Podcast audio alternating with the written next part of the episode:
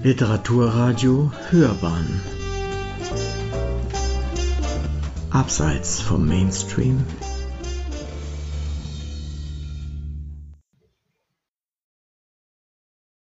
Lesung aus dem Roman Universum von Philip P. Peterson. Kapitel Nummer 33. Mike trat neben Goodyear an die Ausgabe der Robotküche. Der Mann sah ratlos aus. Alles in Ordnung? Fragte Mike. Ich wollte mir einen Whisky nehmen, aber es passiert einfach nichts. Versuchen Sie es noch einmal, riet Mike ihm. Goodyear sprach seinen Wunsch in das Mikrofon. Es piepte nur zweimal, dann war wieder Ruhe. Das war eine Fehlermeldung, sagte Mike. Eine Fehlermeldung? Goodyear stierte ihn konsterniert an. Lassen Sie mich mal versuchen. Goodyear rückte ein Stück zur Seite und Mike bestellte sich zwei Kaffee und einen Kakao. Sofort öffnete sich eine Klappe und ein Tablett mit den bestellten Getränken kam heraus. Ja, das soll mich doch der. Goodyear verstummte. Ein Whisky bitte, orderte Mike. Wieder piepte es. Mike öffnete eine Blende neben der Ausgabe. Was tun Sie da? wollte Goodyear wissen. Irgendwo muss es einen Bildschirm geben, der den Fehlercode anzeigt. Da war tatsächlich ein kleiner Monitor unter der Blende. Goodyear trat näher heran und las Ethanol nachfüllen? Mike konnte sich ein leises Kichern nicht verkneifen und klappte die Blende wieder nach unten. Was soll denn das heißen? fragte Goodyear. Das soll wohl heißen, dass die Alkoholvorräte des Synthesizers erschöpft sind. Wenn in einem der Frachträume nicht noch die eine oder andere Flasche gebunkert ist, sind wir an Bord des Raumschiffes ab sofort Zwangsabstinenzler.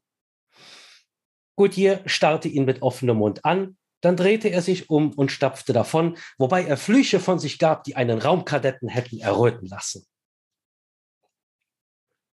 Mike seufzte, nahm das Tablett und ging zu seiner Familie. Dabei passierte er einen Tisch, an dem drei Soldaten saßen und leise miteinander redeten. Von Captain Wheeler war nichts zu sehen. Mike setzte sich. Er schob seinem Sohn Neil den Kakao und seiner Frau einen Kaffee hin. Was war denn da mit dem Geschäftsmann an der Ausgabe? fragte Ellie.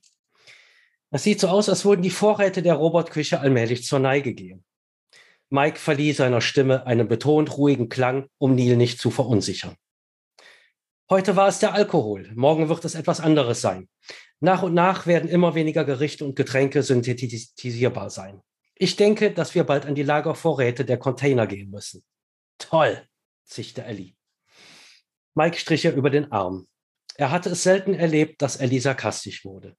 Seit sie aus dem Hyperraum gefallen waren, war es jedoch ein Dauerzustand geworden. Dann taten sie, was sie schon den ganzen Tag getan hatten. Aus dem Fenster in die Dunkelheit starren.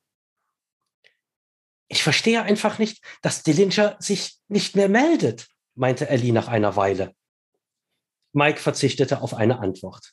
Es war nicht das erste Mal, dass sie das heute erwähnte. Er verstand es selber nicht. Seit zwei Tagen hatte er nicht mehr mit der Kommandantin gesprochen. Rief er in der Zentrale an, wurde er abgewimmelt.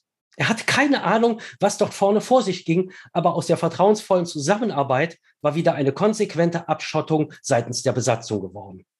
Schon begann sich der Unmut der Passagiere zu regen. Mike hatte es aufgegeben, darüber nachzugrübeln, wo sie herausgekommen waren. Er hatte sich gestern mit Baumähen unterhalten. Der Ingenieur war zwar auch kein Physiker oder gar Kosmologe, aber er hatte etwas von Domänengrenzen im fernen Weltall gefaselt, hinter denen leicht abweichende Naturgesetze herrschen konnten, die eine Bildung von Sternen in diesem Bereich des Kosmos verhinderten. Mike wusste nicht, ob an diesen Dingen etwas dran war, er hatte selber noch nie von so etwas gehört. Papa, sagte Neil plötzlich, darf ich? Die Lautsprecher knackten. Hier spricht Captain Dillinger. Wir haben neue Erkenntnisse, die wir Ihnen mitteilen wollen. Bitte kommen Sie umgehend in die Passagiermesse. Aha, sagte Ellie. Da bin ich aber mal gespannt. Nach und nach füllte sich die Messe. Die Leute setzten sich an die Tische nur Ferguson blieb wieder neben der Eingangsluke stehen. Dann öffnete sich die Tür zu den Besatzungsbereichen und die Offiziere traten ein. Sie trugen alle Pistolen am Gürtelhalfter. Lieutenant Schmidt hatte einige Papiere in der Hand. Was zum Teufel geht hier vor sich? Captain Dillinger baute sich in der Mitte des Raumes auf und begann ohne Umschweife. Ich habe schlechte Nachrichten. obwohl wir es tatsächlich geschafft haben, den Überlichtflug zu unterbrechen, befinden wir uns leider nicht in Sicherheit. Mike schluckte. Wahrscheinlich würde sich nun seine Vermutung bestätigen, sie waren in einem lebensfeindlichen Abschnitt des Universums gefangen. Sie und wir wissen, dass wir durch die Zeitdilatation des Überlichtfluges in die Zukunft gereist sind, fuhr Dillinger fort. Die doppelte Grenzschicht hat sich deutlich stärker auf die Dilatation ausgewirkt, als wir es vermutet haben. Was wollte sie damit sagen? Nun, dann waren sie eben weiter in die Zukunft gereist als gedacht, aber das erklärte immer noch nicht die Finsternis, die sie umgab. Es sei denn, sie waren so weit in die Zukunft gelangt, dass Maike fror das Blut in den Adern. Nein, bitte nicht. Captain Dillinger blickte nacheinander allen Passagieren in die Augen. Wir sind in die allerfernste Zukunft des Universums gereist. Alle Sterne sind ausgebrannt. Es gibt keine Planeten mehr. Das Universum ist lebensfeindlich geworden. Dillinger trat einen Schritt zurück und wartete. Im Raum war es still. Auch Mike musste diese Information erst verarbeiten. In einem sterbenden Universum gefangen. Nein, nicht in einem sterbenden. Das Universum war bereits gestorben. Sie befanden sich in einem toten Kosmos. Das ist völlig unmöglich, sagte Baumann schließlich heiser. Das Universum sollte doch in eine Big Rip zerreißen. Das war die neueste Theorie der Kosmologen. Und dann haben sich die Kosmologen eben geirrt, entgegnete Gary trocken. Robin schluchzte auf. Ellie presste sich erschrocken die Hand vor den Mund. Wie lange wissen Sie das schon? fragte Mike. Wir wissen es seit zwei Tagen, antwortete Dillinger. Captain Wheeler stand auf. Und warum haben Sie uns nicht gleich darüber informiert? Zustimmendes Gemurmel brandete auf. Dillinger hob abwehrend die Hände. Wir waren uns anfangs nicht ganz sicher. Wir mussten die Theorie erst überprüfen. Natascha sprang auf. Am, am Ende der Zeit sind Sie sicher? Ja, wir sind uns sicher. Dillinger winkte Lieutenant Schmidt zu sich nach vorne. Meine Navigatorin hat in den letzten 24 Stunden die kosmologischen Hintergründe recherchiert und wird es Ihnen erklären. Bitte, Lieutenant. Dillinger trat zurück und ließ die unsicher erscheinende Navigatorin vor den Leuten stehen. Deren Hände zitterten, als sie ihre Blätter hob, um davon abzulesen. Zunächst erklärte sie die Verifizierung der Theorie anhand der kosmischen Hintergrundstrahlung, die verschwunden war und die zusammen mit dem Spektrum der von den Sensoren aufgefangenen Photonen und Protonen für die Tatsache sprach, dass sie tatsächlich in die allerfernste Zukunft gelangt waren. Aber wie weit in der Zukunft sind wir denn nun? fragte Robin. Schmidt zog ein anderes Blatt mit einer Tabelle aus ihrem Stapel. Wir können es nur grob schätzen, aber ich habe ja eine Zusammenfassung, was seit unserem Abflug im Weltall geschehen ist. Unsere Sonne hat nach und nach ihren Brennstoff verbraucht, sich ausgedehnt und die Erde dabei immer stärker erhitzt. Nach zwei Milliarden Jahren sind die letzten Ozeane der Erde verdampft. Nach acht Milliarden Jahren ist die Sonne, die sich zunächst in einen roten Riesen verwandelt und dabei die Erde verschluckt hat, zu einem weißen Zwerg geschrumpft und dann langsam erloschen. Es wurden aber immer noch für einen langen Zeitraum weitere Sterne geboren. Nach 150 Milliarden Jahren verschwanden die meisten Galaxien wegen der weiteren Ausdehnung des Universums hinter dem kosmischen Horizont und wurden somit für den Menschen unsichtbar. Zum selben Zeitpunkt ist die kosmische Hintergrundstrahlung auf eine Temperatur von 0,3 Grad über dem absoluten Nullpunkt gefallen und wurde dadurch unsichtbar. Offenbar hatte die Crew recht mit ihrer Vermutung. Die kosmische Hintergrundstrahlung war verschwunden und damit ein letztes Zeugnis der Schöpfung des Universums. Es war nicht nur eine Theorie, sondern Dillinger und ihre Besatzung hatten es überprüft. Mike drückte seine Frau an sich. Nach 800 Milliarden Jahren ist die Milchstraße mit sämtlichen anderen Galaxien diesseits des kosmischen Horizonts verschmolzen und allmählich ließ dann die Leuchtkraft dieser Riesengalaxis nach, weil die meisten roten Zwergsterne ausgebrannt sind. Nach einer Billion Jahren wurden allmählich immer weniger Sterne geboren, weil der freie Wasserstoff im Weltall zunehmend knapp wurde. Nach spätestens 100 Billionen Jahren wurde in diesem sterbenden Universum der letzte Stern geboren. Kurze Zeit später brannten dann auch die letzten Gestirne aus und im Weltraum setzte ewige Finsternis ein. Schmidt machte eine Pause. Sie wischte sich mit der Hand einige Tränen aus dem Gesicht. Ihre Augen waren stark gerötet. Mike blickte aus dem Fenster hinaus in die Dunkelheit. Es passte alles. Sie waren tot. Endgültig tot. Schmidt hob wieder ihre Tabelle. Danach passierte kaum noch etwas im Universum. Die Überreste der ausgebrannten Sterne fielen nach und nach in das zentrale schwarze Loch der Milchstraße. Das dauerte Trillionen, Trilliarden, Quadrillionen von Jahren. Am Ende zerfielen auch die übrigen Atome im Universum und es blieben lediglich einige vereinzelte Elementarteilchen übrig, die wir mit unseren Geräten nun messen und die nach und nach zerfallen. Im Universum sind nun nur noch schwarze Löcher, die sich wegen der Hawking-Strahlung ebenfalls langsam auflösen. Dillinger trat wieder nach vorn. Wir haben einige hochsensitive Messungen mit unserem Gravimeter gemacht und konnten ein riesiges schwarzes Loch in einer Entfernung von 100.000 Lichtjahren ausmachen. Es handelt sich dabei wohl um die letzten Überreste unserer Milchstraße. Außer diesem schwarzen Loch und einigen subatomaren Teilchen gibt es im Weltall bis zum kosmischen Horizont nichts mehr. Wir sind in der Ewigkeit gestrandet. Stille folgte. Dann begann irgendjemand zu weinen. Mike drückte seine Familie fest an sich und schloss die Augen. Er spürte Ellie lautlos schluchzen. Die Zukunft. Mike hatte sich die Zukunft immer als einen blühenden Ort vorgestellt, in dem die Menschheit gedieh, erwachsen wurde, die Kriege hinter sich ließ und sich schließlich über die Milchstraße und das Universum ausbreiten würde. Vielleicht mit einigen Rückschlägen hier und da, aber, aber langfristig ging es immer vorwärts. Nie hatte er darüber nachgedacht, dass das Universum ja auch eines Tages sterben würde. Wie ein Lebewesen hatte es irgendwann seinen Höhepunkt erreicht. Natürlich war das Universum weiter gealtert. Wie ein Mensch hatte es schließlich ein hohes Halter erreicht. Nichts existierte ewig. Nicht einmal das Universum. Es hatte sich in tote Leere verwandelt. In einen Raum der ewigen Finsternis. Irgendwann würde auch dieses letzte schwarze Loch im Universum zerfallen. Und dann war das Weltall nur noch leerer Raum. Für alle Ewigkeit. Mike konnte sich nichts Deprimierenderes vorstellen, als an einem solchen Ort gefangen zu sein. Er fühlte sich wie ein junger Mann, der in der Blüte seiner Jugend in ein tiefes Koma gefallen war und nun als alter Mann an seinem letzten Lebenstag für einige Minuten noch einmal aufwachte. Aber wie weit sind wir denn nun in der Zukunft? Wie weit genau sind wir in der Zukunft? wollte Ingenieur Baumann wissen. Schmidt suchte die Zahl in ihren Blättern. Wir wissen es nicht genau, aber eine gute Schätzung wäre ungefähr 10 hoch 90 Jahre.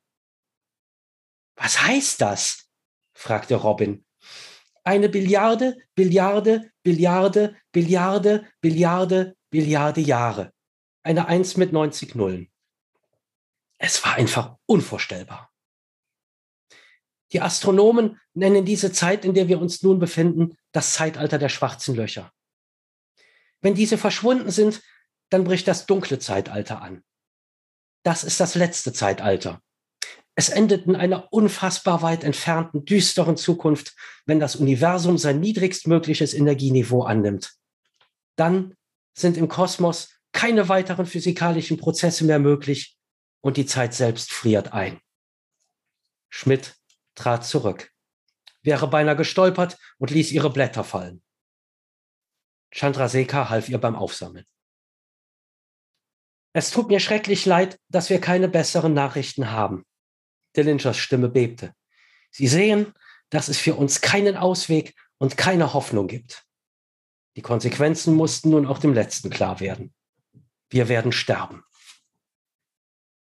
Aber, aber was tun wir jetzt? fragte Robin. Wie, wie geht es jetzt weiter?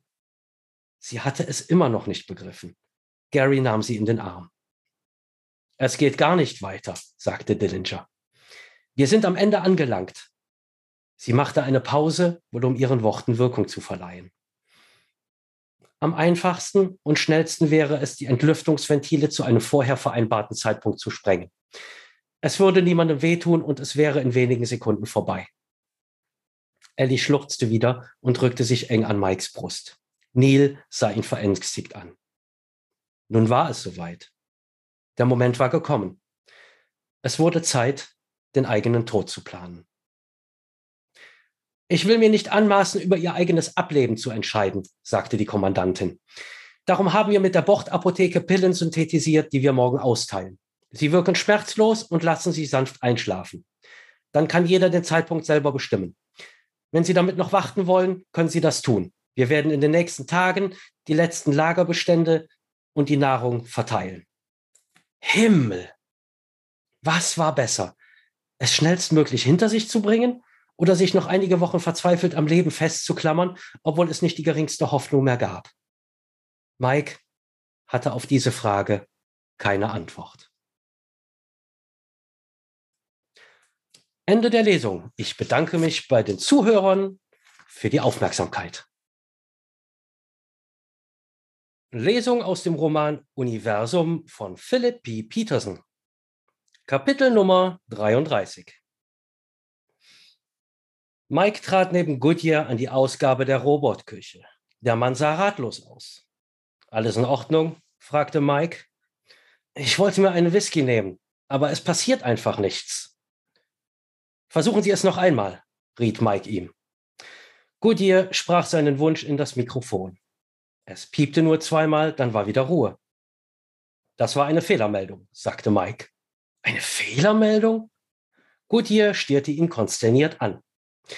Lassen Sie mich mal versuchen. Goodyear rückte ein Stück zur Seite und Mike bestellte sich zwei Kaffee und einen Kakao. Sofort öffnete sich eine Klappe und ein Tablett mit den bestellten Getränken kam heraus. Ja, das soll mich doch der. Goodyear verstummte. Ein Whisky bitte, orderte Mike. Wieder piepte es. Mike öffnete eine Blende neben der Ausgabe. Was tun Sie da? wollte Goodyear wissen. Irgendwo muss es einen Bildschirm geben, der den Fehlercode anzeigt. Da war tatsächlich ein kleiner Monitor unter der Blende. Goodyear trat näher heran und las Ethanol nachfüllen? Mike konnte sich ein leises Kichern nicht verkneifen und klappte die Blende wieder nach unten. Was soll denn das heißen? fragte Goodyear. Das soll wohl heißen, dass die Alkoholvorräte des Synthesizers erschöpft sind. Wenn in einem der Frachträume nicht noch die eine oder andere Flasche gebunkert ist, sind wir an Bord des Raumschiffes ab sofort Zwangsabstinenzler. Goodyear starrte ihn mit offenem Mund an, dann drehte er sich um und stapfte davon, wobei er Flüche von sich gab, die einen Raumkadetten hätten erröten lassen. Mike seufzte, nahm das Tablett und ging zu seiner Familie. Dabei passierte er einen Tisch, an dem drei Soldaten saßen und leise miteinander redeten. Von Captain Wheeler war nichts zu sehen. Mike setzte sich. Er schob seinem Sohn Neil den Kakao und seiner Frau einen Kaffee hin. Was war denn da mit dem Geschäftsmann an der Ausgabe? fragte Ellie. Es sieht so aus, als würden die Vorräte der Robotküche allmählich zur Neige gehen. Mike verlieh seiner Stimme einen betont ruhigen Klang, um Neil nicht zu verunsichern. Heute war es der Alkohol, morgen wird es etwas anderes sein. Nach und nach werden immer weniger Gerichte und Getränke synthetisierbar sein. Ich denke, dass wir bald an die Lagervorräte der Container gehen müssen. Toll, zischte Ellie. Mike strich ihr über den Arm. Er hatte es selten erlebt, dass Ellie sarkastisch wurde. Seit sie aus dem Hyperraum gefallen waren, war es jedoch ein Dauerzustand geworden. Dann taten sie, was sie schon den ganzen Tag getan hatten, aus dem Fenster in die Dunkelheit starren. Ich verstehe einfach nicht, dass Dillinger sich nicht mehr meldet, meinte Ellie nach einer Weile. Mike verzichtete auf eine Antwort. Es war nicht das erste Mal, dass sie das heute erwähnte. Er verstand es selber nicht. Seit zwei Tagen hatte er nicht mehr mit der Kommandantin gesprochen. Rief er in der Zentrale an, wurde er abgewimmelt. Er hatte keine Ahnung, was dort vorne vor sich ging, aber aus der vertrauensvollen Zusammenarbeit war wieder eine konsequente Abschottung seitens der Besatzung geworden. Schon begann sich der Unmut der Passagiere zu regen. Mike hatte es aufgegeben, darüber nachzugrübeln, wo sie herausgekommen waren. Er hatte sich gestern mit Baumähen unterhalten. Der Ingenieur war zwar auch kein Physiker oder gar Kosmologe, aber er hatte etwas von Domänengrenzen im fernen Weltall gefaselt, hinter denen leicht abweichende Naturgesetze herrschen konnten, die eine Bildung von Sternen in diesem Bereich des Kosmos verhinderten. Mike wusste nicht, ob an diesen Dingen etwas dran war, er hatte selber noch nie von so etwas gehört. Papa, sagte Neil plötzlich, darf ich? Die Lautsprecher knackten. Hier spricht Captain Dillinger. Wir haben neue Erkenntnisse, die wir Ihnen mitteilen wollen. Bitte kommen Sie umgehend in die Passagiermesse. Aha, sagte Ellie. Da bin ich aber mal gespannt. Nach und nach füllte sich die Messe. Die Leute setzten sich an die Tische. Nur Ferguson blieb wieder neben der Eingangsluke stehen. Dann öffnete sich die Tür zu den Besatzungsbereichen und die Offiziere traten ein. Sie trugen alle Pistolen am Gürtelhalfter. Lieutenant Schmidt hatte einige Papiere in der Hand. Was zum Teufel geht hier vor sich? Captain Dillinger baute sich in der Mitte des Raumes auf und begann ohne Umschweife. Ich habe schlechte Nachrichten. Obwohl wir es tatsächlich geschafft haben, den Überlichtflug zu unterbrechen, befinden wir uns leider nicht in Sicherheit. Mike schluckte. Wahrscheinlich würde sich nun seine Vermutung bestätigen, sie waren in einem lebensfeindlichen Abschnitt des Universums gefangen. Sie und wir wissen, dass wir durch die Zeitdilatation des Überlichtfluges in die Zukunft gereist sind, fuhr Dillinger fort. Die doppelte Grenzschicht hat sich deutlich stärker auf die Dilatation ausgewirkt, als wir es vermutet haben. Was wollte sie damit sagen? Nun, dann waren sie eben weiter in die Zukunft gereist als gedacht, aber das erklärte immer noch nicht die Finsternis, die sie umgab. Es sei denn, sie waren so weit in die Zukunft gelangt, dass Maike fror das Blut in den Adern. Nein, bitte nicht. Captain Dillinger blickte nacheinander allen Passagieren in die Augen. Wir sind in die allerfernste Zukunft des Universums gereist. Alle Sterne sind ausgebrannt. Es gibt keine Planeten mehr. Das Universum ist lebensfeindlich geworden. Dillinger trat einen Schritt zurück und wartete. Im Raum war es still. Auch Mike musste diese Information erst verarbeiten. In einem sterbenden Universum gefangen. Nein, nicht in einem sterbenden. Das Universum war bereits gestorben. Sie befanden sich in einem toten Kosmos. Das ist völlig unmöglich, sagte Baumann schließlich heiser. Das Universum sollte doch in eine Big Rip zerreißen. Das war die neueste Theorie der Kosmologen. Und dann haben sich die Kosmologen eben geirrt, entgegnete Gary trocken. Robin schluchzte auf. Ellie presste sich erschrocken die Hand vor den Mund. Wie lange wissen Sie das schon? fragte Mike. Wir wissen es seit zwei Tagen, antwortete Dillinger. Captain Wheeler stand auf. Und warum haben Sie uns nicht gleich darüber informiert? Zustimmendes Gemurmel brandete auf. Dillinger hob abwehrend die Hände. Wir waren uns anfangs nicht ganz sicher. Wir mussten die Theorie erst überprüfen. Natascha sprang auf. Am, am Ende der Zeit? sind Sie sicher? Ja, wir sind uns sicher. Dillinger winkte Lieutenant Schmidt zu sich nach vorne. Meine Navigatorin hat in den letzten 24 Stunden die kosmologischen Hintergründe recherchiert und wird es Ihnen erklären. Bitte, Lieutenant. Dillinger trat zurück und ließ die unsicher erscheinende Navigatorin vor den Leuten stehen. Deren Hände zitterten, als sie ihre Blätter hob, um davon abzulesen. Zunächst erklärte sie die Verifizierung der Theorie anhand der kosmischen Hintergrundstrahlung, die verschwunden war und die zusammen mit dem Spektrum der von den Sensoren aufgefangenen Photonen und Protonen für die Tatsache sprach, dass sie tatsächlich in die allerfernste Zukunft gelangt waren. Aber wie weit in der Zukunft sind wir denn nun? fragte Robin. Schmidt zog ein anderes Blatt mit einer Tabelle aus ihrem Stapel. Wir können es nur grob schätzen, aber ich habe ja eine Zusammenfassung, was seit unserem Abflug im Weltall geschehen ist. Unsere Sonne hat nach und nach ihren Brennstoff verbraucht, sich ausgedehnt und die Erde dabei immer stärker erhitzt. Nach zwei Milliarden Jahren sind die letzten Ozeane der Erde verdampft. Nach acht Milliarden Jahren ist die Sonne, die sich zunächst in einen roten Riesen verwandelt und dabei die Erde verschluckt hat, zu einem weißen Zwerg geschrumpft und dann langsam erloschen. Es wurden aber immer noch für einen langen Zeitraum weitere Sterne geboren. Nach 150 Milliarden Jahren verschwanden die meisten Galaxien wegen der weiteren Ausdehnung des Universums hinter dem kosmischen Horizont und wurden somit für den Menschen unsichtbar. Zum selben Zeitpunkt ist die kosmische Hintergrundstrahlung auf eine Temperatur von 0,3 Grad über dem absoluten Nullpunkt gefallen und wurde dadurch unsichtbar. Offenbar hatte die Crew recht mit ihrer Vermutung. Die kosmische Hintergrundstrahlung war verschwunden und damit ein letztes Zeugnis der Schöpfung des Universums. Es war nicht nur eine Theorie, sondern Dillinger und ihre Besatzung hatten es überprüft. Mike drückte seine Frau an sich. Nach 800 Milliarden Jahren ist die Milchstraße mit sämtlichen anderen Galaxien diesseits des kosmischen Horizonts verschmolzen und allmählich ließ dann die Leuchtkraft dieser Riesengalaxis nach, weil die meisten roten Zwergsterne ausgebrannt sind.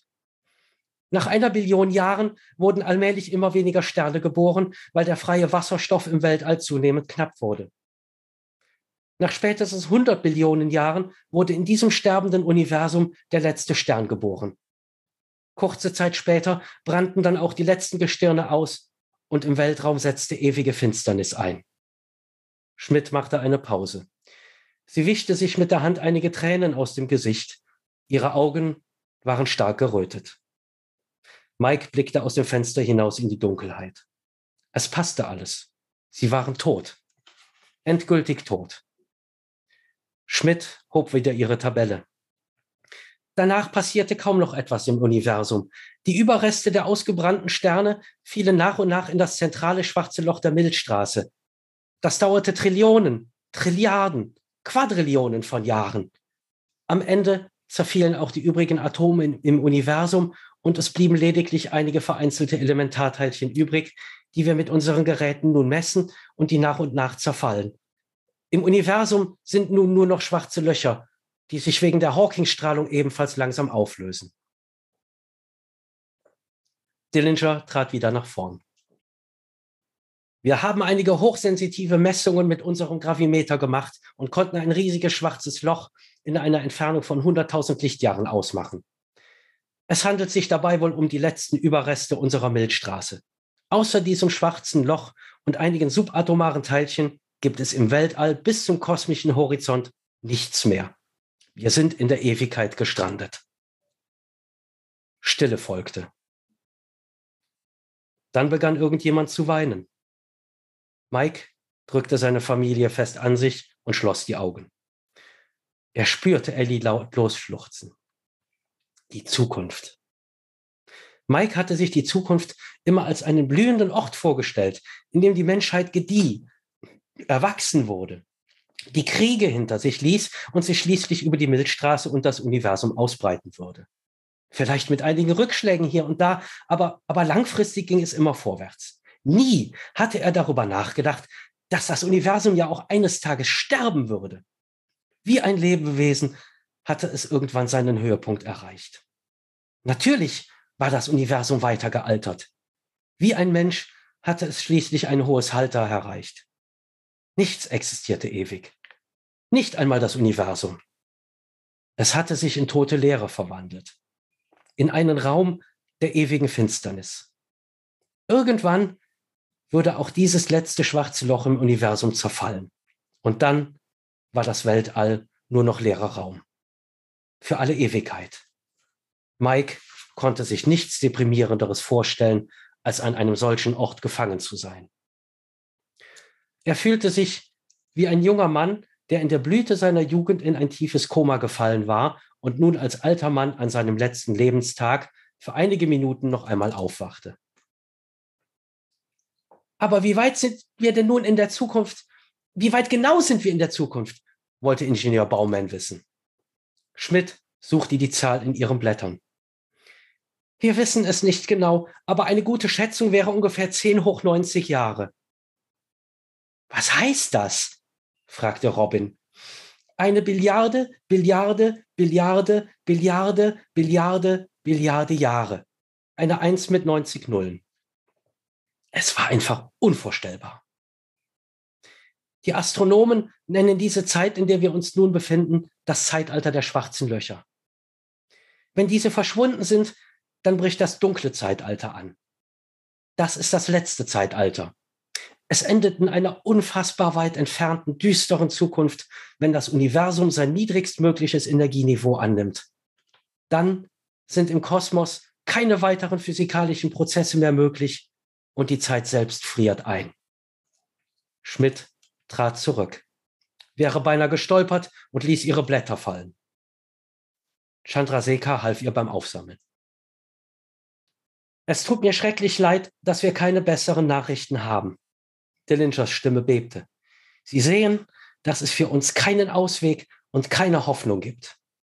Die Konsequenzen mussten nun auch dem Letzten klar werden. Wir werden sterben. Aber, aber was tun wir jetzt? fragte Robin. Wie, wie geht es jetzt weiter? Sie hatte es immer noch nicht begriffen. Gary nahm sie in den Arm. Es geht gar nicht weiter, sagte Dillinger. Wir sind am Ende angelangt. Sie machte eine Pause, wohl um ihren Worten Wirkung zu verleihen.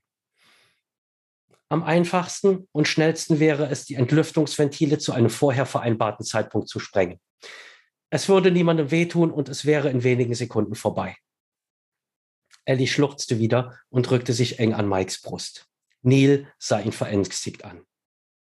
Nun war es soweit. Der Moment war gekommen. Es wurde Zeit, den eigenen Tod zu planen. Ich will mir nicht anmaßen, über ihr eigenes Ableben zu entscheiden, sagte die Kommandantin. Darum haben wir mit der Bordapotheke Pillen synthetisiert, die wir morgen austeilen. Sie wirken schmerzlos und lassen Sie sanft einschlafen. Dann kann jeder den Zeitpunkt selber bestimmen. Wenn Sie damit noch warten wollen, können Sie das tun. Wir werden in den nächsten Tagen die letzten Lagerbestände und die Nahrung verteilen. Himmel! Was war besser?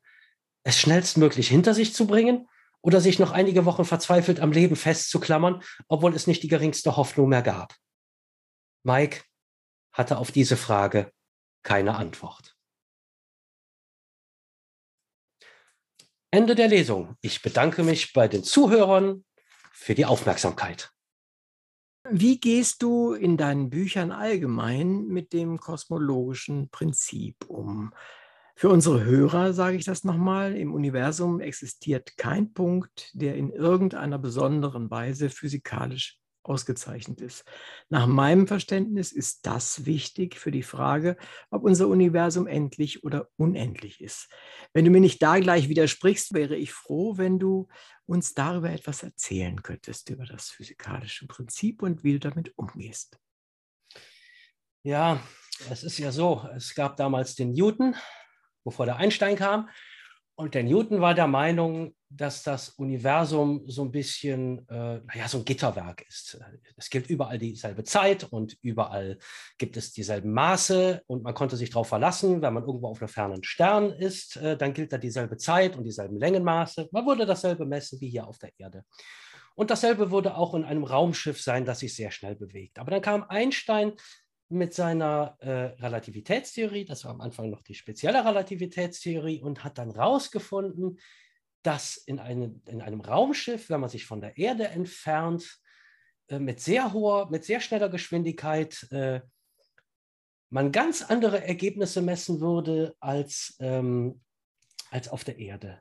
Äh, Längen ändern sich, die Zeit ändern sich, das Zeitempfinden ändern sich. Es gibt wie du schon meintest, keine Fixpunkte mehr im Universum. Und das hat sich dann letzten Endes mit der allgemeinen Relativitätstheorie halt auch bestätigt. Es ist tatsächlich auch so, dass, dass man auf dem Mond, auch wenn es ein kleiner Unterschied ist, nur ein ganz anderes Zeitempfinden hat oder ein anderes Zeitempfinden hat äh, als hier auf der Erde. Das ist relativ interessant. Wir müssen uns da wirklich verabschieden von einem Grundpfeiler, dass das, was hier ist, was wir hier empfinden, der Zeitablauf, das Koordinatensystem, dass das woanders im Universum ganz anders sein kann. Und es gibt keinen festen Fixpunkt. Und da liegt es auch nahe zu sagen, dass das Universum möglicherweise vielleicht kein Ende hat. Aber da sind sich die Kosmologen noch nicht ganz einig drüber. Es gibt tatsächlich einige kosmologische Überlegungen, nach denen das Universum auch ein Ende haben könnte. Da gibt es sogar ganz exotische Überlegungen, wie das aussehen könnte. Sehr interessant. Gut, ich meine, in dem äh, aktuellen Roman, äh, den wir hier ja besprechen, der heißt ja Universum und äh, er spielt im Universum, er spielt sogar einen großen Teil des Universums und denkt sich auch bis zum Ende. Und äh, ich versuche dann tatsächlich auch in diesem Roman dem Leser die, die aktuellen kosmologischen Fragen, die, die kosmologischen Prinzipien auch nahezubringen.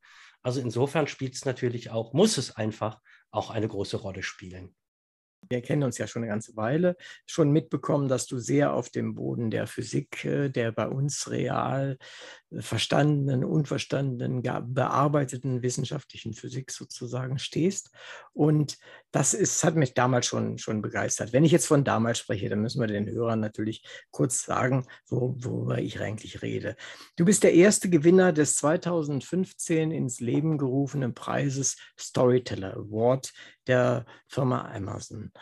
Meine Rolle dabei war eigentlich eine ganz einfache. Amazon hatte mich gefragt, ob ich ihnen bei dem Preis helfe. Ich habe dann Ja gesagt und wurde dann auch der Vorsitzende der Jury, die die preiswürdigen, äh, ja, die vorgeschlagenen Romane und äh, Bücher insgesamt prüfte. Und da war dann auch dein Paradox dabei. Und dann konnten wir dir diesen Preis geben. Und ich habe das Buch gerade noch mal wieder zur Hand genommen. Ich freue mich heute noch, dass wir dir damals den Preis gegeben haben, muss ich ganz ehrlich sagen. Ja, da freue ich mich heute auch noch drüber. und, und meine Frage ist dann, wie ist es dir inzwischen ergangen? Einfach so ergangen, seit 2015 auf der Messe, wo du diesen Preis bekommen hast. Ja, 2015, das war halt tatsächlich damals in meiner Schriftstellerkarriere ein, äh, ein Schlüsseljahr. Äh, der Preis hat da auch eine, eine, große Rolle gespielt. Es ist ganz einfach so, ich habe als äh, Self-Publisher angefangen mit ein Jahr vorher mit einem Buchprojekt, das war ein reines Hobby. Und äh, das hatte ich, da wollte ich eigentlich gar nicht viel äh, arbeiten. Ja, Arbeit habe ich schon rein investiert, aber man weiß ja, dass es sehr schwierig ist, äh, einen Verlag zu finden. Und mhm. da habe ich mir gedacht, naja, mir fehlt die Geduld, da einen Verlag zu suchen, also veröffentliche ich das erstmal. Dieses Buch, Transport, hieß es damals, äh, einfach so bei Amazon. Und äh, da war ich davon überrascht, dass es doch sehr schnell sehr viele Freunde gefunden hat. Und wie gesagt, dieses Hobbyprojekt, das wollte ich zuerst gar nicht weiterverfolgen, aber da dachte ich, naja, wenn es auch so viele Leute Spaß mit diesem Self-Publisher-Buch haben, dann schreibe ich mal noch ein weiteres Buch. Und äh, dieses Paradox, das war so ein Astronautenroman. Der Stoff, der ging mir auch schon äh, länger im Kopf rum und habe den dann umgesetzt und habe den dann aber auch anstelle, statt mir einen Verlag zu suchen, äh, den auch wieder bei Amazon veröffentlicht. Und dann kam, ich habe in der Zwischenzeit äh, Schriftstellerlehrgänge besucht. Damals gab es noch bei Bastei Lübbe in Köln eine Autorenschule. Die habe ich besucht und äh, die Lehrerin dort, die hat dann auch meine Texte, unter anderem vom Paradox, ziemlich auseinandergenommen. Hat mir aber am Ende dann auch geraten, das fertige Buch dann doch einfach mal bei diesem Storyteller Award äh, einzureichen. Ach, ich habe mir da nicht viel Hoffnung gemacht. Ich meine, da haben sich über 1000 äh, Leute beworben. Es war schon eine Riesenüberraschung. Ja, unheimlich viele waren das. Das war damals, äh, Amazon hat da wirklich sehr viel Werbung gemacht. Das kam ja auch damals alles gerade so, fing das an oder wurde bekannt mit diesem Self-Publishing. Da sind sehr viele Leute drauf aufgesprungen. Wie gesagt, ich war da zum einen sehr überrascht, dass ich in die Shortlist gekommen bin und war natürlich dann am Ende auf der Frankfurter Buchmesse umso überraschter, äh, dass mein Buch, dieses Paradox, diesen Preis dann auch gewonnen hat. Ich war fester Überzeugung, dass ein Krimi gewinnt. Mhm, mhm, verstehe. Ich weiß gar nicht, ob da auch ein Krimi dabei war.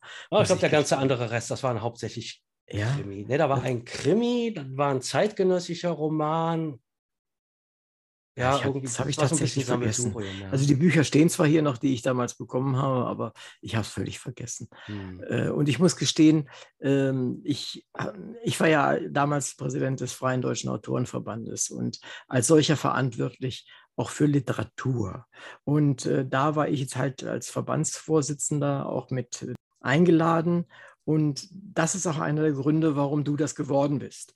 Ich will jetzt nicht sagen, dass das die, die Hochliteratur schlechthin war. Darum ging es nicht, sondern es ging darum, dass es überhaupt Literatur war und nicht einfach nur so ein Märchen zusammengeschrieben. Sowas gab es ja auch bei den Self-Publishern damals noch viel mehr als heute. Und äh, das heißt, ich, ich, musste auf die Qualität achten. Und das habe ich auch getan.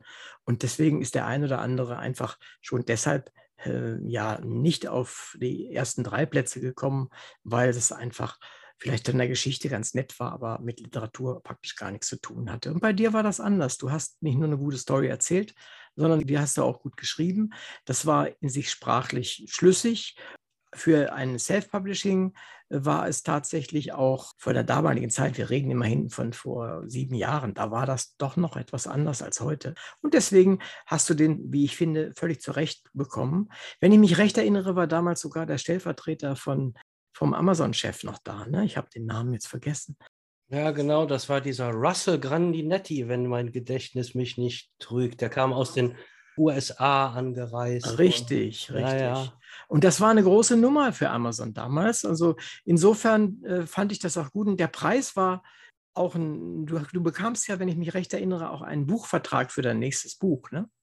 Ja, nee, das war fürs nächste Buch nicht, aber das war für das Buch. Also das wurde dann von Bastei Lübbe dann auch vertrieben, genau. Und du hast ja in der Zwischenzeit schon mehr als ein Buch geschrieben und bist jetzt gelandet mit deinem neuen Buch bei äh, Fischer Thor Verlag. Wie war die Zwischenzeit? Wie, wie hast du die erlebt? Ja, also ähm, nach diesem Gewinn des Storyteller Awards war zuerst mal eine sehr große Aufmerksamkeit da. Da gab es tatsächlich dann auch Fernsehteams und, und Interviews. Das war alles für mich total ungewohnt. Mhm. Und äh, das, das war für mich so eine Zeit, äh, wo ich mich meiner Haut als Autor noch nicht so richtig wohlgefühlt habe, weil ich einfach noch nicht lang genug war. Ich habe dann relativ zeitnah danach auch die nächsten Bücher, Fortsetzungen äh, meiner ersten Bücher geschrieben, äh, die ich dann auch erstmal wieder als Self-Publisher veröffentlicht habe. Habe mir aber später dann doch auch gesagt, es wäre sinnvoll, äh, als Hybridautor zu arbeiten. Das ist, weil man zum einen eine bessere Vertretung hat von, von den von E-Books und auch von den Printromanen, nicht nur bei Amazon und den, E-Book-Händlern, sondern auch im, im, im, stationären Buchhandel. Und das war mir eigentlich dann auch immer wichtig, äh, dass wenn dann wirklich gute Stoffe kamen, die interessant waren, äh, dass ich die dann auch an Verlage angeboten habe. Und da habe ich im Moment mit Fischer Thor äh, eine sehr gute Heimat gefunden. Da wird auch mein nächstes Buch erscheinen im, im Herbst und was sind bereits Vorplanungen für die nächsten beiden Jahre am Machen. Ich freue mich da sehr drüber. Ich, es gibt ja selten Gelegenheit, dass man so einen so so ein Kickstart miterlebt. Auch heute, glaube ich, ist Paradox immer noch einer deiner ja, Longseller sowieso wahrscheinlich. Und ich weiß nicht, vielleicht auch der Bestseller, oder? Ja, es ist interessanterweise die ersten beiden Bücher, sowohl Transport als auch Paradox, sind nach wie vor Longseller. Die verkaufen sich immer noch gut. Basta Lübbe hat gerade letztes Jahr den Vertrag auch nochmal verlängert, weil die immer noch sehr zufrieden sind mit den Verkaufszahlen. Es, es verkauft sich super. Man sieht es auch regelmäßig äh, immer noch in den, in den Buchläden stehen. Also da werden fortlaufend neue äh, Auflagen von gedruckt.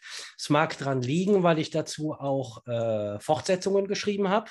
Das, das, hilft immer wieder, so ein Buch auch wieder äh, nach vorne zu pushen. Durchaus, ja. Aber insgesamt muss ich sagen, ja, im Nachhinein wirklich sehr überrascht über den Erfolg. Man, man, mag sich ja da nicht irgendwie selber loben oder so, aber das, da hätte ich überhaupt nicht mit gerechnet, muss ich ehrlich sagen.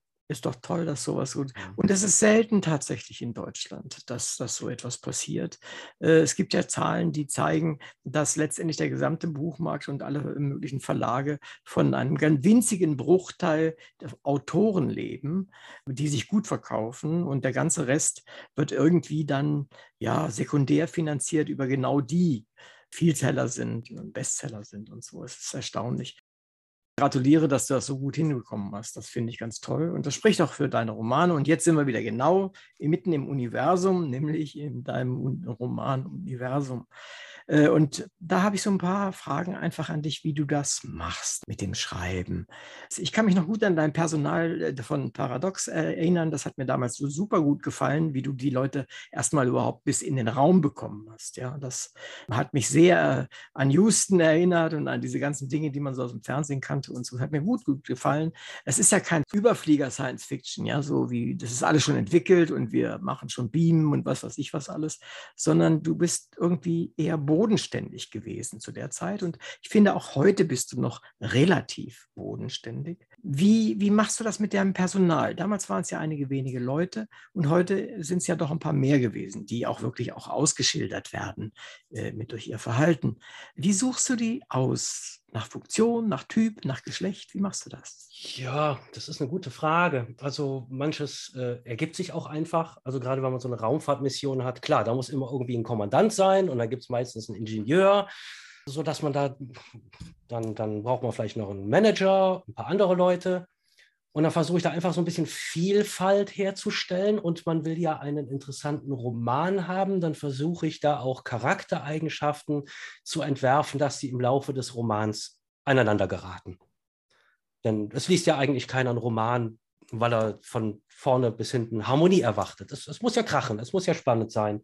Und das nicht nur von der Handlung, sondern auch von den Charakteren. Und äh, auf der Basis versuche ich eigentlich auch immer, die Charaktere zu entwerfen was ja im Augenblick sehr, sehr in ist und was man unbedingt machen muss, ist, man muss irgendwelche queeren Personen da einführen.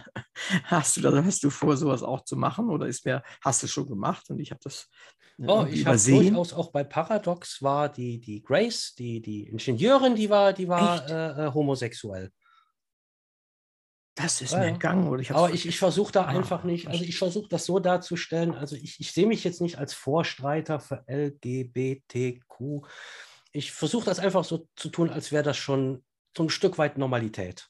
Also es sind Leute da, die sind homosexuell oder bi oder wie auch immer. Das ist einfach so, wie ich das, wie das hier in der Gesellschaft auch ist, und da wird gar nicht drüber groß diskutiert. Äh, und so stelle ich es mir eigentlich auch in der Zukunft vor wie es sein sollte. Da wir gerade über, über das Personal auch gesprochen haben, was mir auffällt, gerade auch bei den Science-Fiction-Serien im Fernsehen oder vieles auch, was man liest, es ist mir eigentlich aufgefallen, dass fast immer das Ganze betrieben wird von Militär. Braucht es das, um das zu organisieren oder wie siehst du das?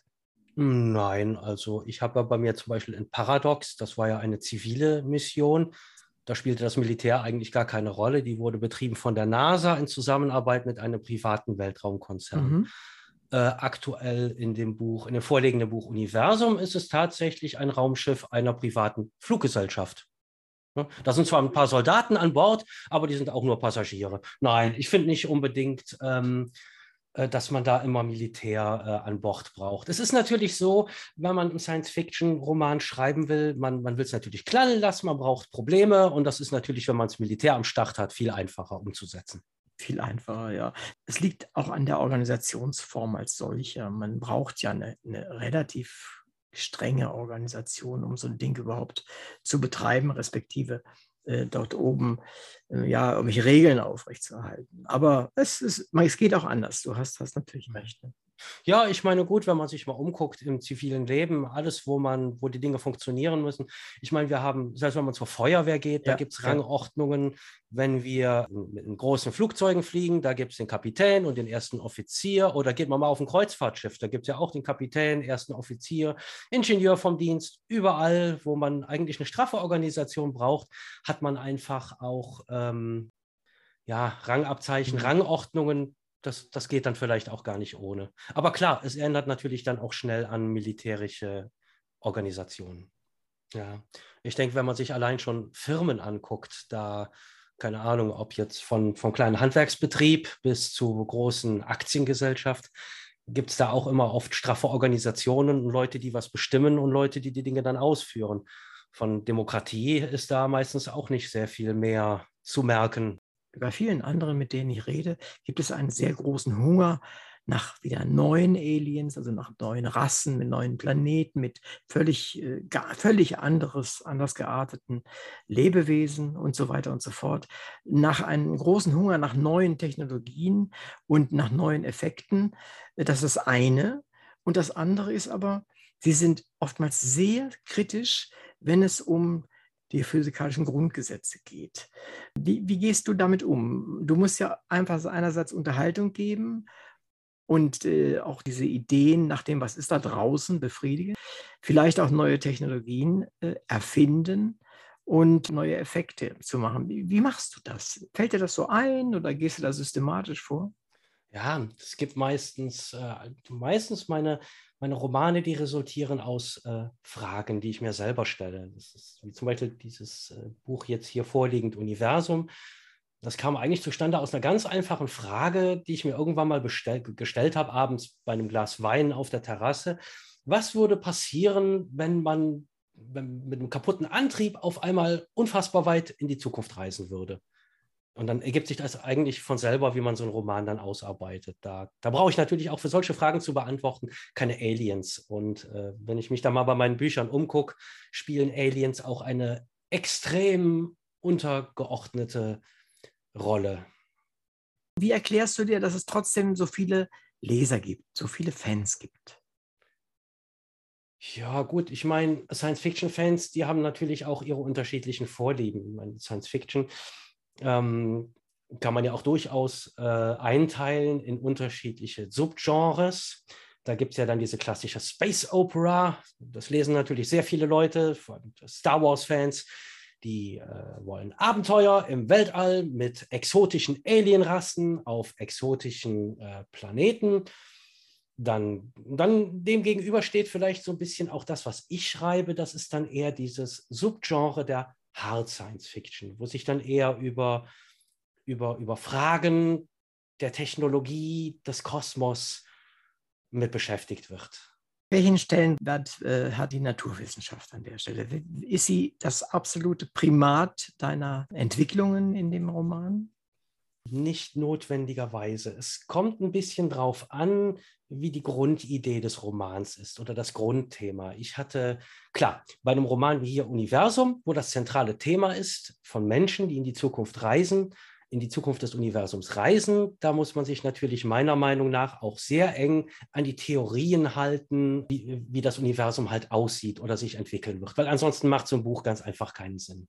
Äh, da, da, muss man sich dann dran halten, da muss man sehr viel recherchieren, äh, weil das einfach der, das Grundthema des Romans ist. Auf der anderen Seite habe ich auch schon mal einen Horrorroman im Weltall geschrieben.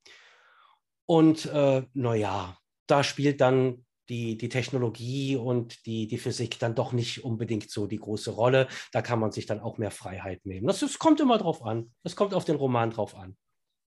Du bist jetzt aber am Ende der Zeit und du schilderst ja auch, hast du uns auch vorgelesen, was da tatsächlich passiert, respektive nicht mehr passiert und dass letztendlich das Ganze dann doch wieder irgendwie in sich in schwarzen Löchern zusammensinkt, die ja, glaube ich, zustande kommen letztendlich nur noch, nur noch auf, äh, durch die Gravitation, wenn ich das richtig verstanden habe. Ist das tatsächlich irgendwie verwandt mit den Modellen, die heute in der Physik so gehandelt werden?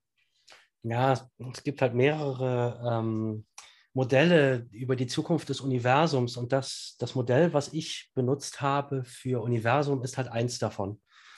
Das könnte so kommen, es ist aber noch nicht sicher. Wir wissen noch zu wenig über unser Universum, um das wirklich sagen zu können, das wird so passieren. Es ist eine Möglichkeit, dass das so passieren wird, dass sich am Ende alle Masse des Universums in schwarzen Löchern sammeln, aber es ist noch nicht sicher. Es könnte auch sein, dass das Universum vorher bereits sein Ende findet.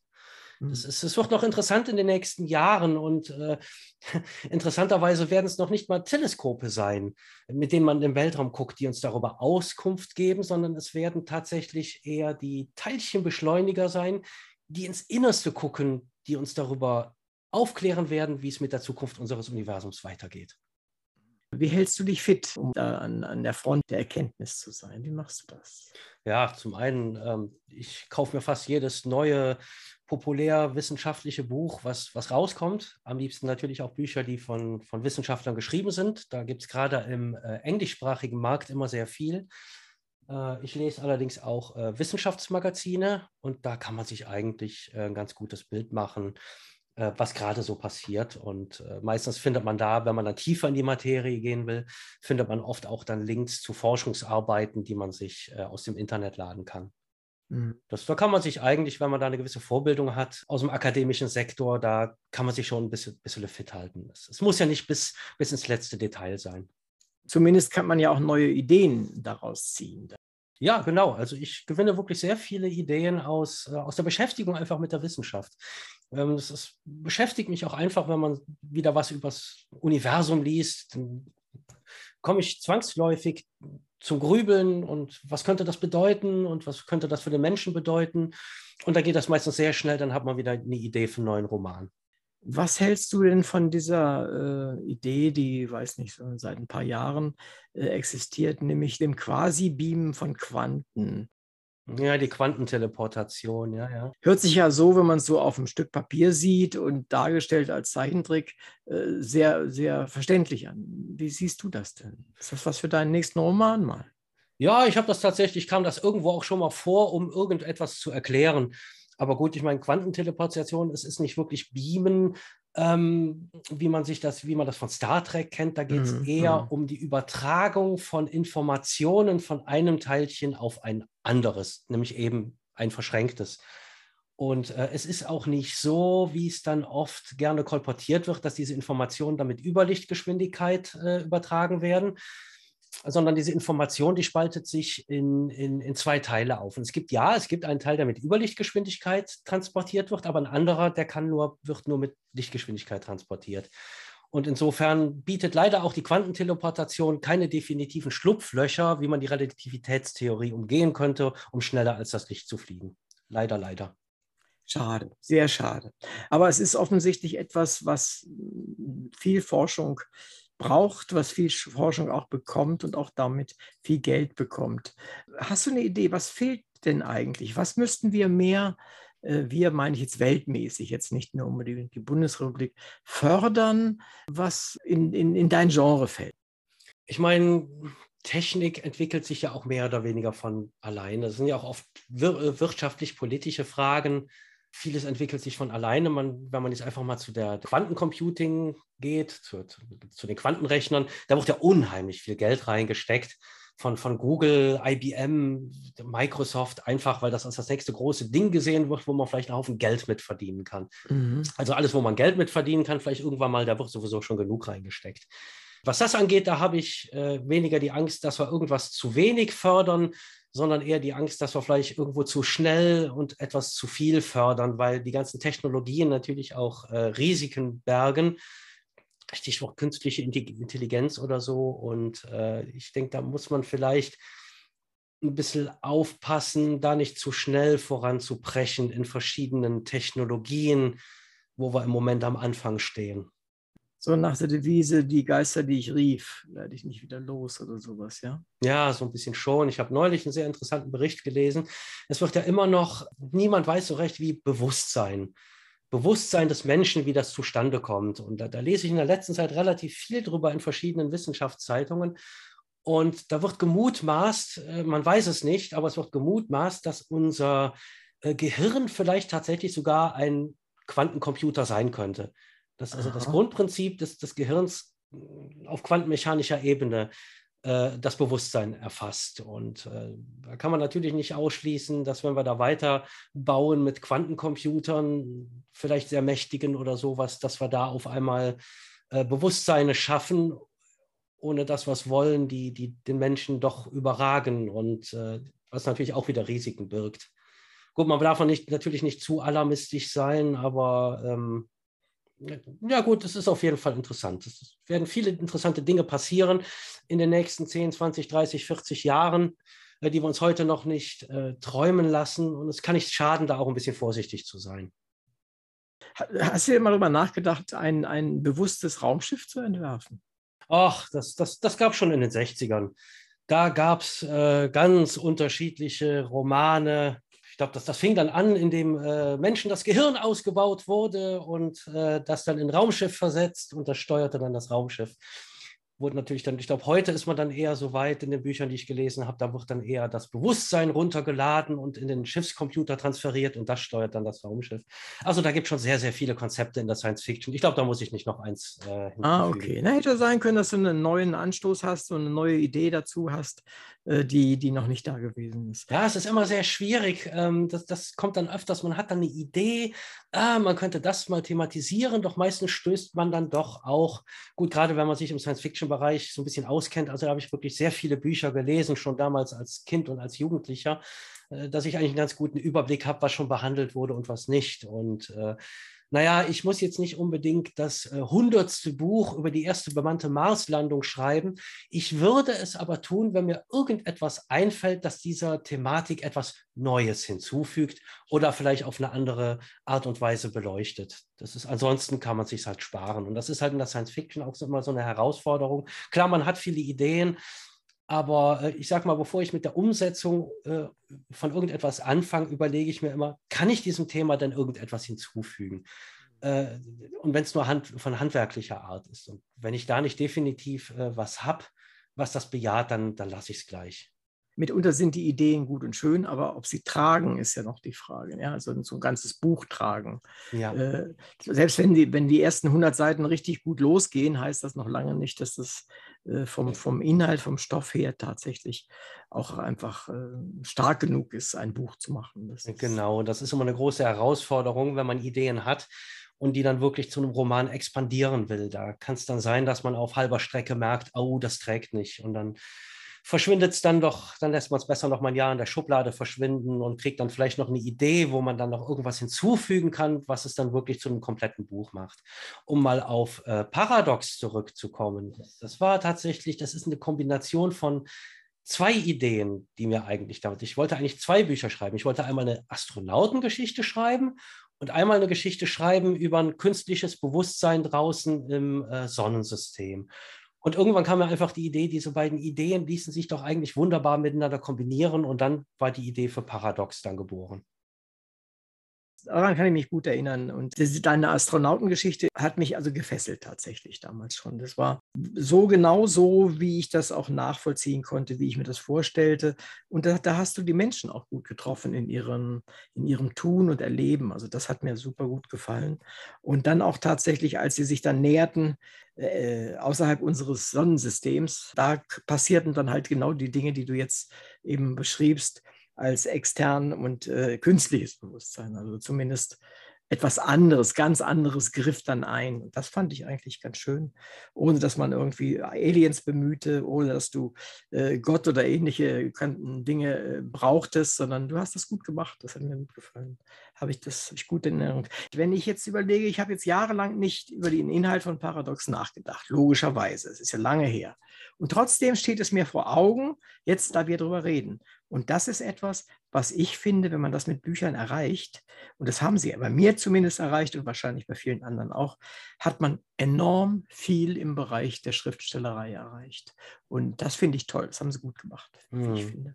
Ja, das, das freut mich auch, wenn, wenn, wenn, wenn Leser zu mir kommen und dann, dann sagen, dass, das, dass dieser Augenblick oder jener Augenblick dann in Erinnerung bleibt. Und ich meine, gut, ich kenne es von mir selber. Es gibt so viel, ich, hab, ich weiß nicht, ich bin viel Leser, ich weiß nicht, wie viele Bücher ich gelesen habe.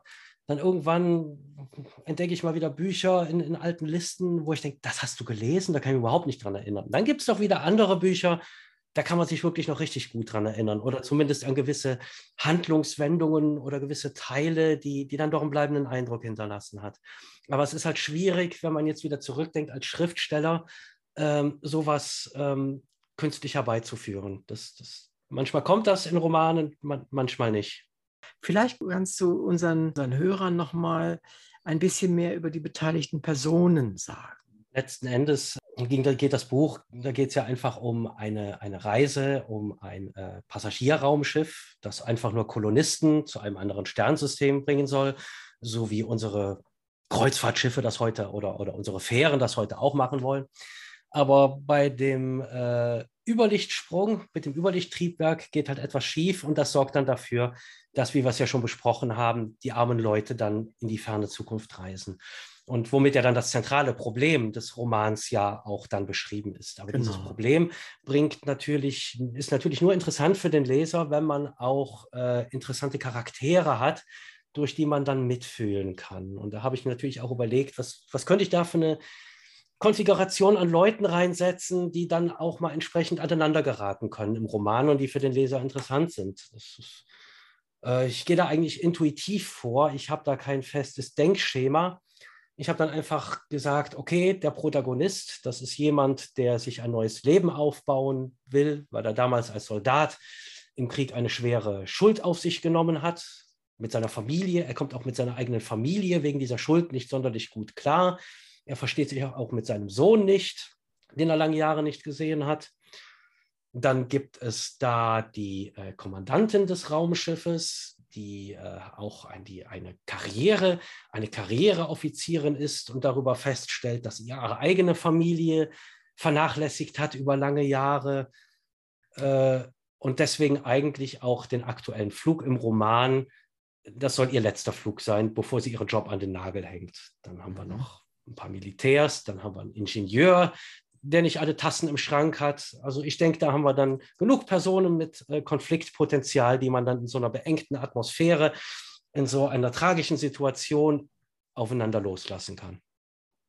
Wir haben die Gruppe ja erlebt äh, in der Bekanntgabe der Katastrophe letztendlich. Und äh, da wird ihnen ja, ja anheimgestellt, ihr Leben zu beenden oder beenden zu lassen. Wenn du an Bord wärst, wie würdest du dich denn entscheiden als nicht Entscheider, sondern als Mitreisen? Oh, das ist eine schwierige Frage. Also ich glaube, ich wäre jemand, der sich an sein Leben klammert und äh, bis zum allerletzten möglichen Augenblick abwartet. Das Leben als solches zu leben. Und, ja, das, ich finde, das Leben ist einfach unendlich wertvoll und es ist das Einzige, das man hat, meiner Meinung nach. Und da sollte man sich dran klammern, solange es irgendwie möglich ist. Und äh, auch die Hoffnung einfach nicht aufgeben. Auch wenn man eigentlich in der Lage ist, wo es keine Hoffnung mehr gibt. Ja, verstehe. Aber Hoffnung ist ja nicht, nicht das, das Alleinige. Das, ich meine, wenn, wenn ich in einer Situation lebe, die un, äh, unerträglich ist, vor Schmerzen zum Beispiel oder sowas, dann ist das eine ganz andere Situation, als wenn ich einfach nur keine Hoffnung mehr habe. Ich habe noch zu essen, ich habe noch zu trinken, ich habe zu atmen. Ist eine andere Situation. Und deswegen verstehe ich gut, was du, was du meinst mit ans Leben klammern. Wir haben ja wirklich nur dieses eine und solange es erträglich ist und mit anderen Menschen womöglich, ist es sicherlich lebenswert. Mhm. Ja, es ist interessant, dass man hier über einen Science-Fiction-Roman zu so komplizierten gesellschaftlichen Fragen kommt. Ich meine, das wird ja auch immer wieder aufgerufen, diese, diese, diese Diskussionen äh, und, und Sterbehilfe und so weiter. Äh, das spielt natürlich auch da alles so ein bisschen mit rein. Und, aber da maße ich mir auch als Autor nicht an, äh, mich in jemanden hineinzuversetzen, der sich dieser Frage ausgesetzt sieht. Ich glaube, da gibt es wohl kaum einen Leser, der nicht für sich selber diese Frage stellt, ja, was wäre denn, was würde ich denn denken? Und das ist doch eine tolle Sache, so etwas in einem Buch zu schreiben. Also ich finde das, find das sehr, sehr gut. Um jetzt wieder ein bisschen freundlicher zu werden, gibt es schon ein Drehbuch für einen deiner Romane oder für den neuen? Ein Drehbuch? Hast Nein. du schon jemanden gefunden, der sagt, das verfilme ich? Nein, leider nicht. Ich kriege immer wieder Anfragen von Fans, die meinten, hey, das wäre doch ein, ein, ein toller Science-Fiction, ein toller Science-Fiction-Film, aber ich denke, das wird ja einfach nicht passieren. Also ich denke, wenn man ähm, Krimis schreibt in Deutschland, dann hat man es deutlich einfacher, äh, da eine äh, Verfilmung zu machen. Dass jemand kommt und sagt, ich nehme das und mache eine Verfilmung draus. Science, wenn man, ja, Science Fiction wird in Deutschland einfach nicht gedreht. Das, das ist so. Ich kenne so ein paar, das waren dann so Kleinprojekte, meistens von Autorenfilmern, die dann auch ihr eigenes Drehbuch umgesetzt haben, äh, wo, wo, die dann auch oft ihr Drehbuch angepasst haben an ihre finanziellen Möglichkeiten. Die einzigste Chance hier für so eine Umsetzung wäre ähm, Hollywood. Aber ich sage mal, die haben so viele Stoffe auf, dem Hau auf ihrem Haufen und auch in ihrem eigenen Land, äh, äh, der angloamerikanische Science-Fiction-Bereich ist ja noch mal größer als hier der deutsche und die, da werden die nicht extra warten auf einen deutschen Autor. Also die, ähm, die Wahrscheinlichkeit, dass eins meiner Bücher mal verfilmt wird, die würde ich als eher 0,000 Null okay. ansehen. Okay, ich verstehe, was du meinst. Trotzdem drücke ich dir die Daumen. Manchmal geschehen ja Wunder und man, man gar nicht damit rechnet. Insofern. Wir gucken mal. Aber ich sehe das jetzt auch nicht unbedingt als den Höhepunkt meines Lebensziels an, dass mal irgendwas verfilmt wird. Was auffällt, ist, dass du ab und zu wohl ein Nachwort äh, geschrieben hast, auch in Paradox kann ich mich erinnern. Das habe ich ja auch vor mir. Ein Nachwort, in dem du so ein bisschen die realen, ja, physikalischen, tatsächlichen Hintergründe, aber auch weiterführende Literatur machst. Warum hast du das bei dem neuen Universum nicht gemacht? Ganz einfach, fehlt am Ende die Zeit, musste raus. Ach, okay, also praktisch. Mhm. Ja, ja. Was mir aufgefallen ist, und da habe ich die anderen jetzt nicht in, in, Erinnerung, sowohl Paradox als auch Universum sind vom Cover her sehr ähnlich und äh, im gleichen Stil ge gemacht. Dafür, dass das erste sozusagen ja ein Selfmade ist und jetzt äh, bei Fischer Thor ist das ein Zeichen dafür, dass du das beim ersten Mal schon richtig gut gemacht hast, oder? Ja, das, das hat ähm, einfach natürlich auch so einen gewissen Wiedererkennungswert. Ja, Dieses äh, Cover von äh, Paradox, das habe ich damals mit einer befreundeten Grafikdesignerin zusammen entworfen. Und äh, da wollten wir was haben, was sich, äh, das war schwierig, weil das, wir wollten was haben, das sich absetzt von den genre-typischen Konventionen. Irgendwo ein Planet und ein großes Raumschiff, das da irgendwo drüber fliegt. Äh, es sollte ein bisschen abstrakter sein, ohne sich aber zu weit zu entfernen. Und da sind wir diesen Weg gegangen über diese doch ähm, äh, sehr charakteristische Schriftart mit diesem leicht abstrakten Bild von der Erde und dieses stilisierte Raumschiff. Und äh, Fischer Thor, die haben das dann einfach aufgegriffen und gesagt, ja, der Wiedererkennungswert davon, der ist groß, den nutzen wir einfach. Und das wurde dann auch so beibehalten, sowohl für Vakuum, den Vorgängerroman, als auch jetzt Universum. Vielleicht noch in Bezug auf das, das Buch als solches. Wie, wie geht es denn jetzt weiter? Äh, ist das äh, Universum jetzt, ich meine, wir dürfen ja auch nicht, nicht äh, spoilern, äh, ist das irgendwie ein Start einer neuen Reihe oder machst du was ganz anderes? Nein, das war ein Einzelroman und ich, ich finde das immer wieder interessant, dass ich so oft gefragt werde, wenn ein Buch rausgekommen ist, ah, wann kommt der zweite Teil?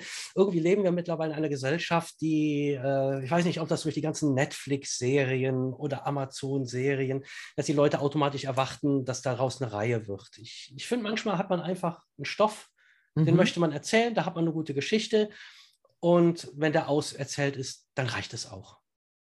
Das ist, manchmal dann gibt es Stoffe, die kann man, die kann man zu einer Reihe expandieren, äh, aber das, das ist kein Muss. Das, das, ist kein Muss. Das geht auch oft genug nach, nach hinten los, wenn da einfach finanzielle Interessen dann im Raum stehen. Das, das Letztendlich ist es die Erfindung der Prequels, ne? Äh, ja, weil grauenhaft. wenn du etwas zu Ende erzählt hast, der Held tot oder was weiß ich was, das Imperium zerschlagen, dann kannst du es dann wieder aufbauen, aber du kannst die Leute nicht wieder lebendig machen dann machst du eben eine Erzählung, wie es vorher war. Und das ist nichts anderes als eine Fortsetzung, wenn du so willst, mit anderen Mitteln. Und das ist, geht manchmal gut, aber meistens ist es mühsam. Ja, mühsam. ja ich, ich finde das schlimm. Also diese, diese, diese Neigung im Moment aus allem eine Serie, entweder eine Serie zu machen oder dann Sequels und Prequels und was weiß ja, ich ja, nicht, was für Quells.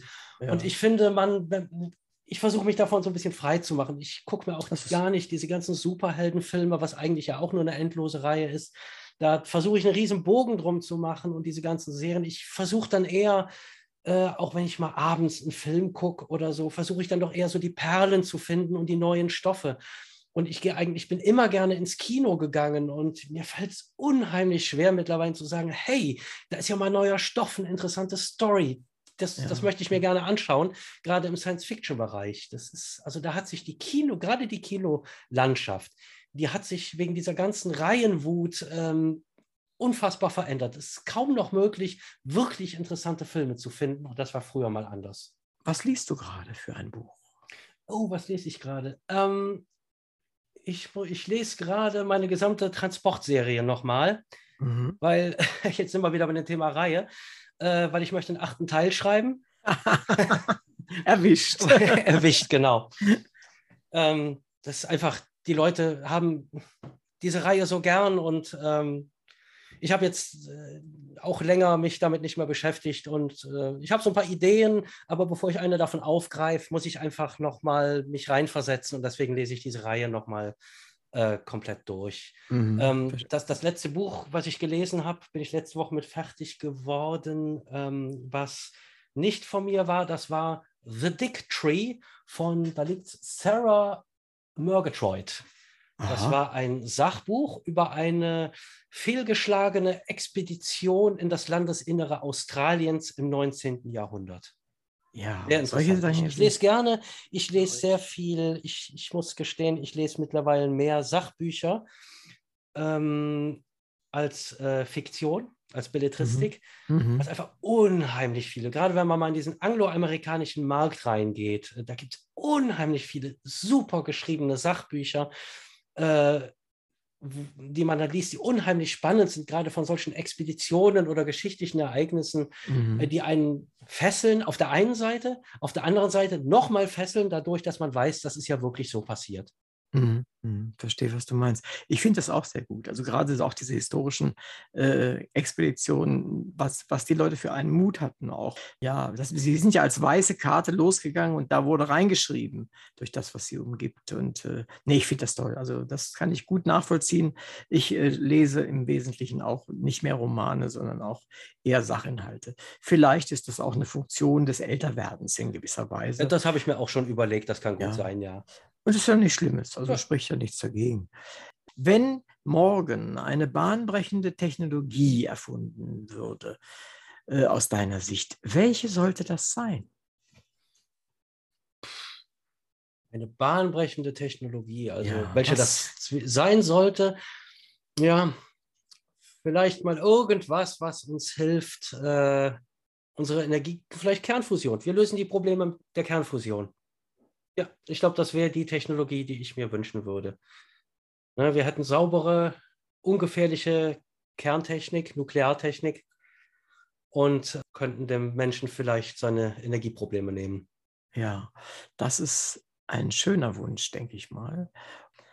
Liebe Hörerinnen und Hörer, Danke, dass Sie wieder dabei sind. In der heutigen Sendung war Philipp Peterson mein Gast. Es ging um den Science-Fiction-Roman Universum. Es ist ein Endzeitroman, ohne eine Dystopie zu sein. Er ist thematisch herausfordernd, aber gut zu lesen, spannend und mit Science-Fiction-typischen Genauigkeiten versehen. Also, wie ich finde, sehr lesenswert. Kurz, man kann ihn kaufen, lesen und darüber nachdenken und auch sogar darüber reden, wie man ja heute gehört hat. Ich bin Uwe Kulnig vom Literaturradio Hörbahn und sage vielen Dank an Philipp Pettersen, dass wir heute so viel über sein Buch, sein Schreiben und seine Vorstellungen über Science Fiction erfahren durften und natürlich auch etwas über Physik und Astrophysik. Daher sage ich auch im Namen unserer ZuhörerInnen noch, noch einmal sowohl für dein Buch als auch für deine Mitwirkung bei dieser Sendung herzlichen Dank. Ich möchte mich nochmal für die Einladung bedanken. Mir hat es sehr viel Spaß gemacht und verabschiede mich.